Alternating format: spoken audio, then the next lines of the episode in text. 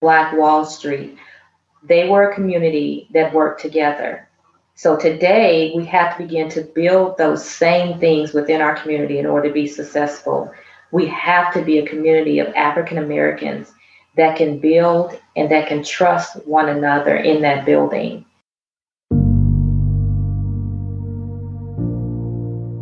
It all started with a vision.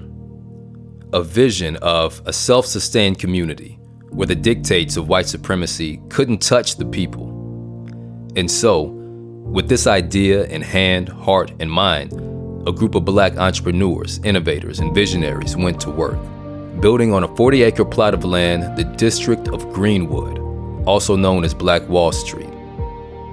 In this space, the impossible was possible. Independence, generational wealth, communalism, all of it was being built and fostered for us, by us. Our people were thriving, y'all. Until in 1921, only a century ago, envious white Tulsans saw their opportunity to bring this affluent black community to its knees. Within 24 hours, Black Wall Street, a community that took 15 years to build, was destroyed and an estimated 300 people slaughtered, leaving generations of descendants to grapple with the trauma and economic fallout of racial violence. I'm Jay with Push Black, and today on Black History Year, we're returning to the Tulsa Race Massacre and unpacking the financial consequences of white terrorism. As we did earlier this season, we're sitting down with someone whose family has directly experienced these consequences. Born and raised in Tulsa, Oklahoma, Tracy Manning Gibbs and her husband are avid advocates for Greenwood. A mother of four, a former healthcare professional, and a real estate investor. Tracy now runs a shopping center where they prioritize using their business to rebuild the community. She'll talk to us about her family's experience of the Tulsa Race Massacre and how, through continuing her family's legacy, they're resurrecting Black Wall Street's blueprint of prosperity for our people. Her story, and the many stories of those who lost their lives to white tyranny, must be remembered. And we're so grateful we had the opportunity to record this history.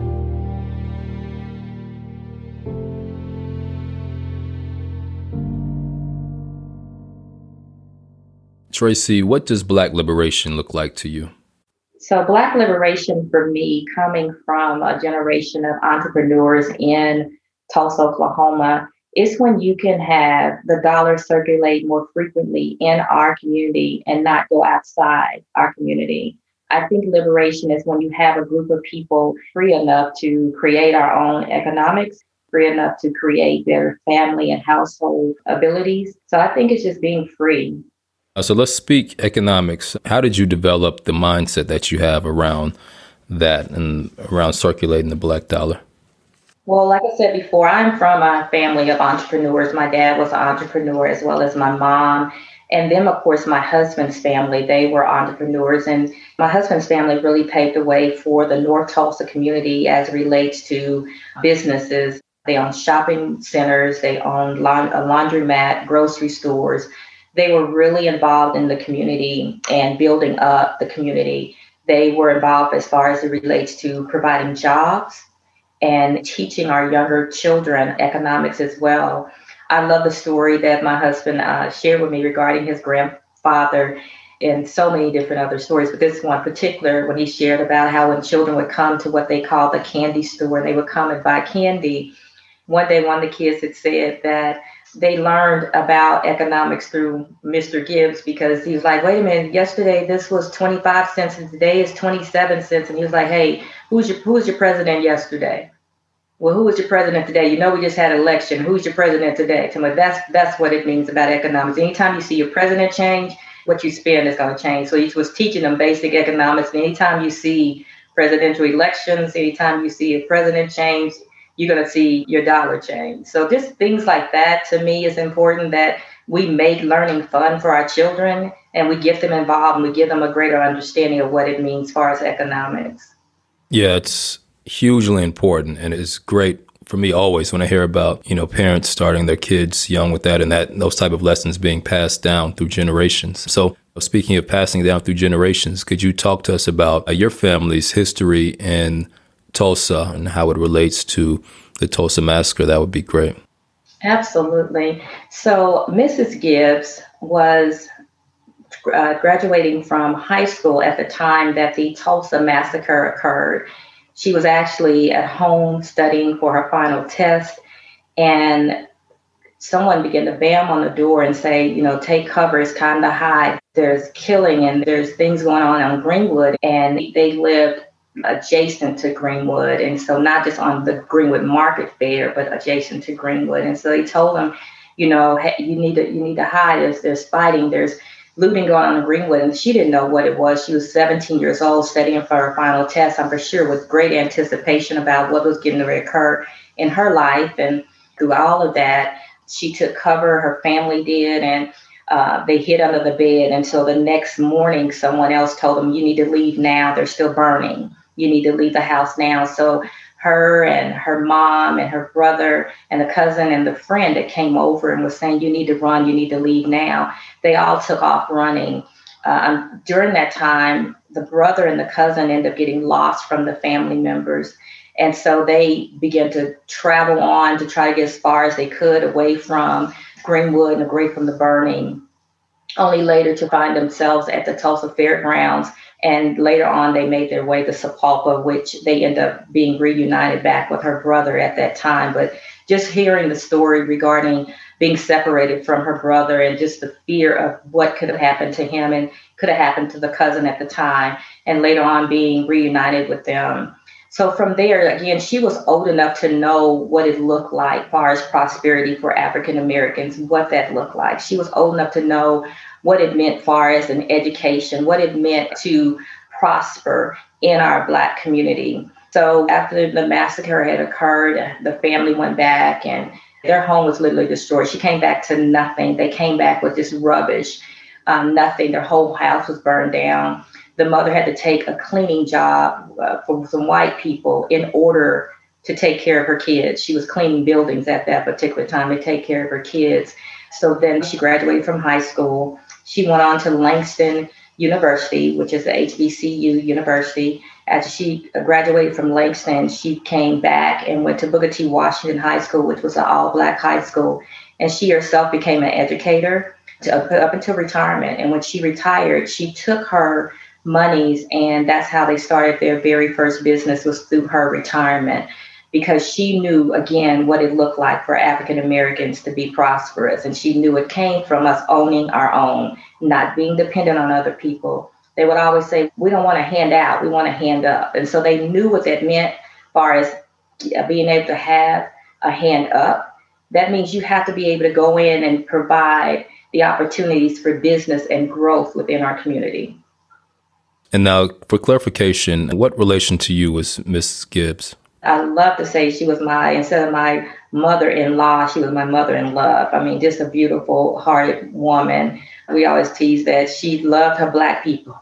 I mean, she loved her community and stood strong for the community. One of the things that I love about her education was one of the teachers there, Mr. Woods, had told the students that you're you're as good as 99% of everybody else and better than one. And so Mama Gibbs would always say that was inspiration for them as they would always try to prove Mr. Woods right, that they were good as 99% and better than one. And if I could just tell that to every young person out there, because a lot of times we think that we're less than, we're not equal to, we think that we don't have enough, we're not good enough. But if we can only push through the fact to our children and to us as a people, we are good as 99% of everybody that's out there, and we're better than one. And with us knowing that, that means that we have the ability to achieve in all areas. That's incredible. I think that also speaks to the difference that Black teachers can make in the lives of Black kids. Absolutely. We should have more Black teachers in our schools because we have to have that reflection for our children. I, am just going to tell a story regarding my son that's really quick. And he's in the sixth grade. And I, I don't know if because this the difference in the learning styles or whatever, he was struggling in. Um, he, he takes was doing algebra and it's advanced algebra, and he was doing his algebra. And I asked him a question about why was he struggling, and he just couldn't put his finger on it. But what I realized, this was the first year my son was interacting with a white male teacher. There was a, something intimidating about this teacher with my son that he had a limited ability of trying to comprehend and trying to move past certain barriers. So I had to sit him down. I said, We're going to have a meeting with, with your teacher. And I said, But I'm not going to talk, neither are you. Your dad's going to interact and talk with him. And he's going to explain to your dad how to work through the problems. Because what we were trying to show him is that if he could see a male to male reflection of an African American man having an interaction with a white man, and how they interact and how the barriers and the fears and all that has been laid to rest because he, there's no intimidation there. That would give my son enough ability to say, if dad can talk to this white man and interact with him, so can I. So he was able to see my husband work through the problems, work through the conversation, and actually engage in a healthy conversation with him. And so I looked at my son, I said, You have to learn how to communicate with white men because if you don't deal with with this white man today then you will deal with him later. It may not be in the sixth grade it could be in the ninth grade it could be in the 12th grade it could be a job it could be a business. But if you don't learn how to deal with him today you will always have white men that you're intimidated by so learn to deal with the intimidation today because i think we have to begin to teach our young men how to interact without intimidation because a lot of times that's what white men use is intimidation with us, with our children, and that limits them to the ability to move forward and to and to be the best that they can be. I'm sure that was transformative for your son to be able to to get that experience. You know, so where does that come from? From what I understand, at a certain point, black business owners, black professionals in Tulsa, they held themselves in the same sort of regard where it's like we're not going to be intimidated. We're doing our thing over here. Do you have any information about sort of the social dynamics then as it relates to the prosperity that existed in that community? We have to realize that back in 1921 is when things were segregated and so a lot of times well majority of the time what you saw before you was your same people. You saw black successful business women and black successful businessmen and and then those black successful businessmen and women they interacted with one another and they were community of success that was there. And if they did have to go outside of their community to work, they still had a sense of home of where they belong. And I think that's what we're missing today. Where is a sense of where we belong? you know, I love HBCU schools because you see successful Black people come out of those types of schools because they learn a sense of where they belong and where they come from. We are the only, if you think about historically regarding African Americans, we are the last group of people that know where we came from. Now, we can say all day long, I come from Africa, but do you know what tribe you came from? Because all that was stripped, who we were was stripped from us when they brought us here. And so a lot of times it's the identity of who we are that we miss.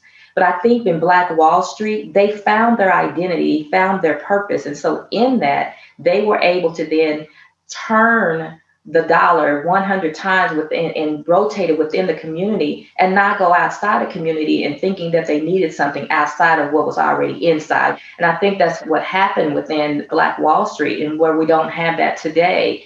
If you want to destroy anything societal, what you have to do is go to a family and you have to begin to tear that family down, tear that community down. And once you dismantle that family, and that community, you dismantle who that person is because they don't know how to reach back to where they came from and understand the greatness of who they are. And I think that's why the, they were so successful. You couldn't come in and say anything regarding these successful individuals regarding who they were because they all they saw it every day.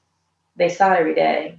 It's something that I think is lacking to a great degree today for sure, especially in the sense that you know, often we're taught to leave the community or we got to make it out, make it away from our community. And without that solid foundation that you described, being able to see that prosperity around us, we end up thinking that it's not really achievable on a community level. So we get dispersed outside of the community. So we have successful black folks, obviously, but sort of centralized hubs, such as the ones that existed in Tulsa and others, don't seem to be the norm now, which is unfortunate. And you think about what uh, Mama Gibbs did. I mean, she was an African American female that decided to go off to Langston University, get an education in English, come back to that same community that was destroyed. And she would often say, I don't even know why I came back. I don't I often wondered why did I not leave Tulsa based on the devastation. Because she said she could close her eyes and still remember what happened. I mean, she was uh, 99, 100 years old saying she could close her eyes and remember that day as if it was yesterday. But she still decided to come back and, and invest back into her community, invest back into the children in the community, be an educator, be an entrepreneur, and give back into the community. And the building that we have today, the shopping center that we own, when my husband's grandfather passed away and his grandmother passed away, that shopping center was supposed to go to the grandchildren, and it did not. It ended up being sold by my husband's father, unfortunately. It caused a big rift within the family. So when my husband and I were talking, I was in prayer. I said, The Lord told me we were on this shopping center back, and he really didn't want to have anything to do with it. He was like, Nah, I'm, I'm good on that. I'm, I'm good. I don't want, want, want to do that. And I said, No, I'm serious. That's what he said. So I distinctly heard the Lord tell me the same thing to quit my job, use my retirement money, use my pension, and purchase a shopping center. And we did just that. The building ended up going into foreclosure by the owners that purchased it from my husband's father. When it went into foreclosure, we then bought that building back and we put that money back in the building and when I was there uh, doing the remodeling of the building, I would have people come up all the time and say, We're so glad the Gibbs got this building back. We're so happy you have this building back. If it had not been for the Gibbs, we wouldn't have eaten because their parents would come to the grocery store without money and they would tell Mr. and Mrs. Gibbs they didn't have any money and they would do IOU tickets and they would get the groceries from the IOU tickets. And so even when they passed away, they found a box full of IOU tickets that were never uh, called on will never will never came back and they never paid but these people got groceries all the time. And so their children remember that. They came they, they remember that. If it had not been for them we wouldn't have eaten. We would not have had anything on the table if they had not helped us. And so that meant a lot to me to be in this community to say we're going to make sure that when we get a tenant in, in our shopping center it's one that has a community focus community driven is going to give back to this community because that's important. And so that's how our building has been ever since. And so we have been five years out, successful. We're just really excited about the opportunity of giving back into North Tulsa. It makes me think too. There are surprisingly some critics of Black Wall Street in Tulsa who I've heard say things like, oh, well, that's just black capitalism. That's not going to work for us. But what I'm hearing you describe is more than just a money making endeavor. It's also community support in a significant way. Absolutely. I think that's really, really important.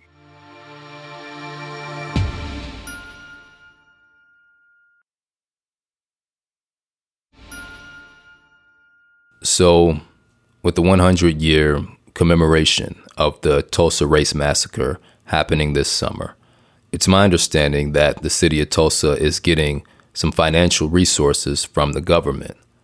Now, the big question is who's getting the money and where's it going? Let me say this.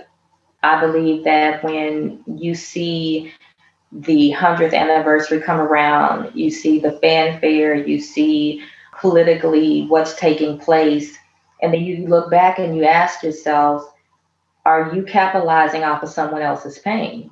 And that's what hurts my heart is when I look and I see the actions that that are capitalizing off of the pain of individuals that had to go through this, be it their family, uh, the loss, because you have to think about so many businesses were lost and where those businesses were supposed to be transferred over generationally to the next generation and to the next generation and building upon wealth where you had homes that were owned by African Americans that were supposed to be transferred from one generation to the next generation to the next generation of wealth.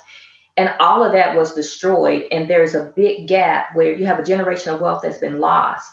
So now you come a hundred years later and you say, we are going to acknowledge and we are going to celebrate you know the lives and the history and all that. But how are you celebrating when you can tell a group of people that it wasn't the fault of the city of tulsa it wasn't the fault of the state of oklahoma that you were deputizing people that were not even police officers back then to, to go in and riot and go in and burn down and go in and destroy and, and bomb a community? And you're saying it was their fault it wasn't the white man's fault I have a problem with that because it was, and it was a fault of City of Tulsa. So now City of Tulsa is getting tax dollars that we coming to our city. There's a problem with that. What are you doing with those City of Tulsa tax dollars? But then you have to look back at there's black businesses that will be gaining because of the centennial. There's been several black businesses to now be on what we call proper Greenwood, and they'll be there when tourists are coming in and they'll be able to make money from the tourists. That should have been there all along.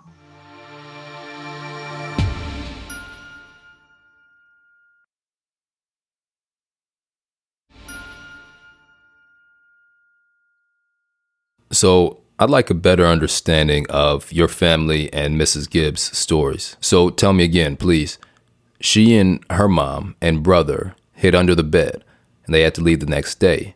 And they went to a white person's house. Now, did they know this person? That was just a helpful person. And as the story is being told, and so many times people are saying that it was so many African Americans fleeing from their own community that it looked like just, um, I mean, just looked like, you know, just a wave of people fleeing out of community. From one direction to the next, you could see just people just walking because they were so tired of running. They were just walking until they got to a certain field. And when they got to a field, they saw a house. And one of the men had told my grandmother's mother, hold my gun while we go and ask the person at the house, because they didn't want to take the gun with them because that's intimidating. hold, hold my gun while we go and see if we can get some help. And so they went to the house and asked for some help. And it happened to be a white man. And that white man came back and he came back with water, he came back with you know, things to help them so that they can continue on their journey as well as help them get to what they call the Tulsa Fairgrounds, where a lot of people were going there to have, you know, Red Cross and the different facilities to help them at the fairgrounds. Unfortunately, as they were fleeing and running, though, my grandmother's uh, brother and her cousin ended up going the other direction, and they ended up jumping into the Arkansas River. And thank thankfully they were good swimmers because they were able to swim and they ended up swimming the, the opposite direction to what we call Sapulpa, Oklahoma. And they had family members in Sapulpa.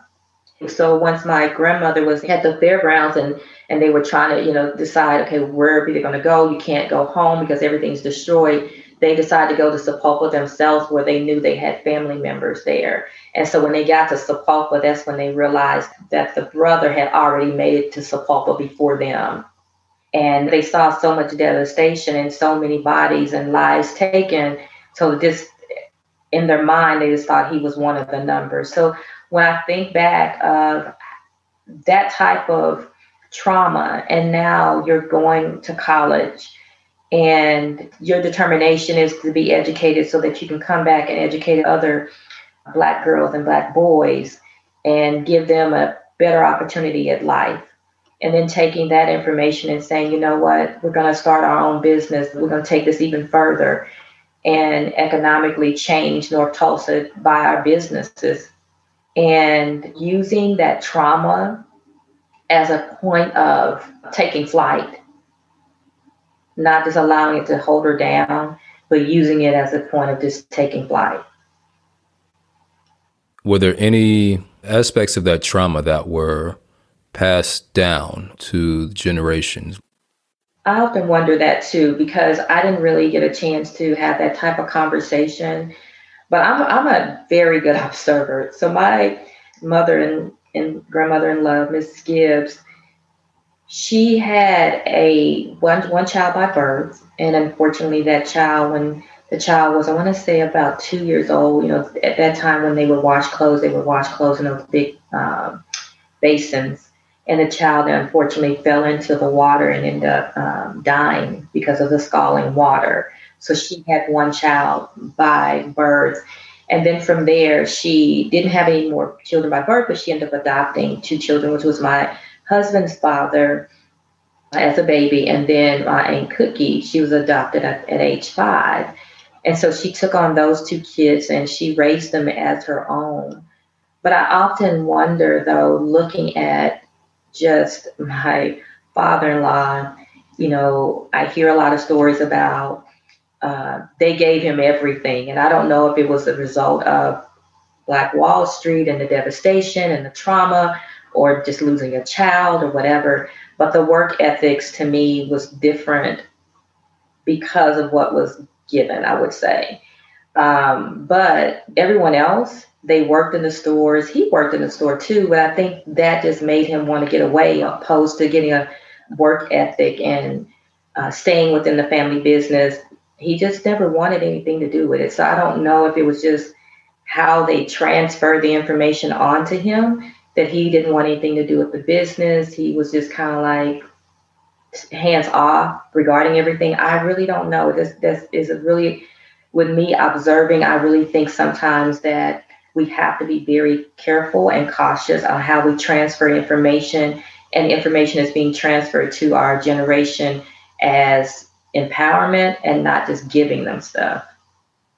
Makes me think that, you know, there's a stat that says that most of the wealth that's passed down from one generation to the next is lost within the next. And I think what's not being passed down is the information or the values of how it was built or accumulated or maintained. The money is one thing, but if you don't know how to keep it or how to grow it, then that's uh, a whole other thing right there. Absolutely. Even now, that's something that I'm really huge and big within our community regarding equality and equity within our community.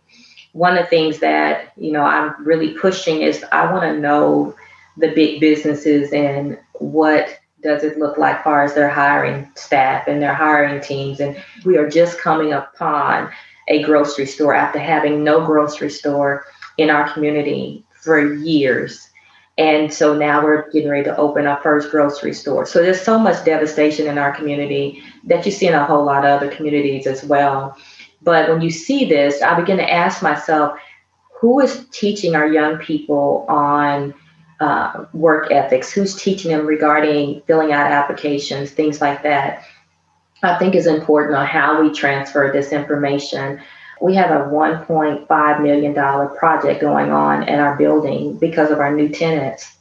And we were huge in asking, we want African American contractors. We want the contractors within our community to be able to get these jobs.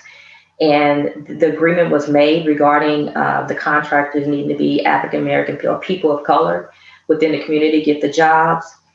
I tell you what was really crazy is that when they sent out the RFPs, they sent out the RFPs, and a lot of African American contractors did not even apply. It's not that they could not do the work, but the way the RFP read, the way the, the contracts read, the, the building plans, it was foreign to them. They weren't used to that type of specificity. And so when you give someone something like that, you're intimidated. So upon the intimidation, they decided not to even bid on the project. And where I was taken back is that when, when I went and saw certain things like the heating and air system, the plumbing, you know, the big dollar tickets, you see the contract went to someone that was white because they're used to getting these major contracts. So they're used to the paperwork. But when you have African Americans that's not used to that type of paperwork, but that's what you throw at them, the intimidation is going to come. So they could do the work, they just couldn't do the paperwork. And I think that's something we have to look at to say, is the system set up for us to fail? Because if you're saying that I want African American contractors, I want people of color contractors, but if you give them your set of rules, we can't play by your rules. We got to go into their community and find out what their rules are so that they can be able to apply for the contracts or apply for the jobs or educate them how to do it.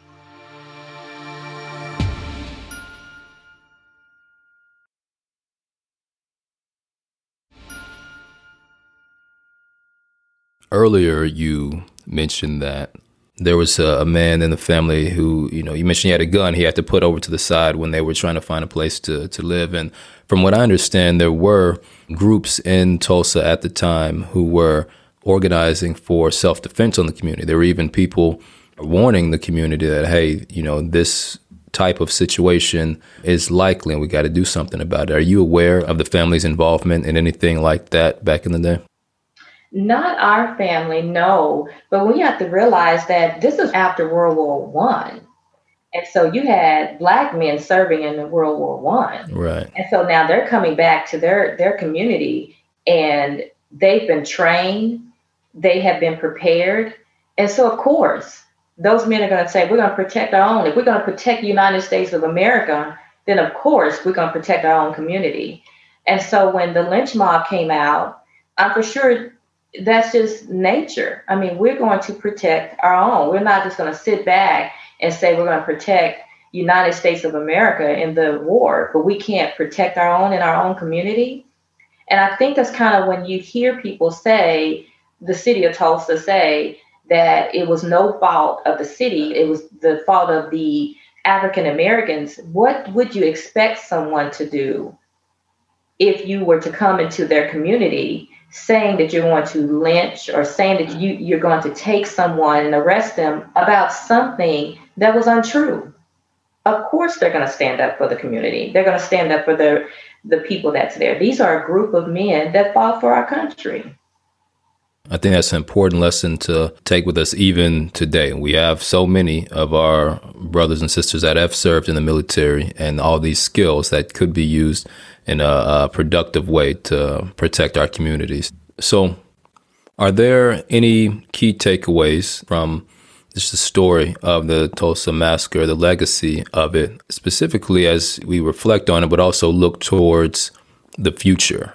I think one of the biggest takeaways for me would be that people understand that when they see Greenwood as it is today, that is not the Greenwood that was of 1921.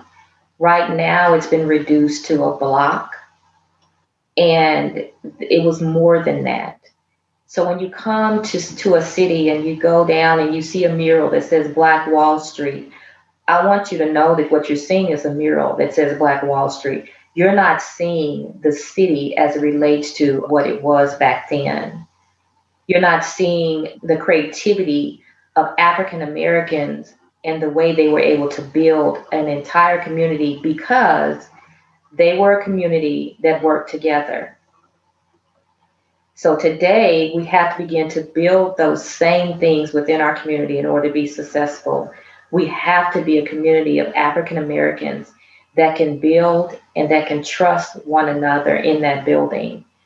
Remove all of the inferior, remove it all, because that's what I think white men use in order to elevate themselves. You look at what's the biggest thing, uh, Black Lives Matter this past year, the marches for Black Lives Matter. When we are a group of people, and this means brotherly people that stick together, we can impact a world. We can impact the world. And I think that's what happened in Black Wall Street. They were sticking together as a community and they were impacting a community to where economics was being impacted. Last year, economics was being impacted with Black Lives Matter. And that's why you see a now, majority of the commercials, things like that, you're going to see more African American commercials, more African American items, things focused on African Americans, not because people had an epiphany to say, oh, yeah, we're African American, they spend more dollars. No, is because of what happened with Black Lives Matter, a group of people sticking together. And that makes a difference. We have to stick together. Absolutely. Absolutely. I appreciate you sharing your time with us and, and sharing your story with us. So, Tracy, where can people find you? Where can people learn more about your business, your work? So, our uh, shopping center is located 612 East 46th Street North in Tulsa, Oklahoma. We have a website, it's called gibbsnextgeneration.com, and it tells more about our family, our family history, It also highlights the businesses within our shopping center and gives any upcoming events that's taking place at the shopping center. So they can either go out to gibbsnextgeneration.com or come by and visit us at 612 East 46th Street North.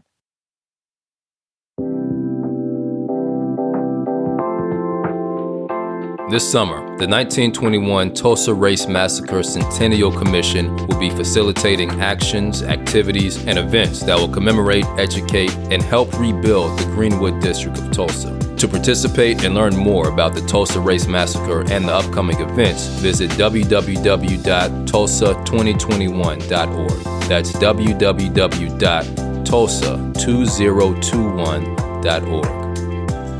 This podcast is produced by Push Black the nation's largest nonprofit black media company. At Push Black, we agree with Marcus Garvey when he said, A people without knowledge of their past, history, origin, and culture is like a tree without roots. And I'm guessing you probably feel like that's important too. I mean, here you are at the end of a podcast about black history.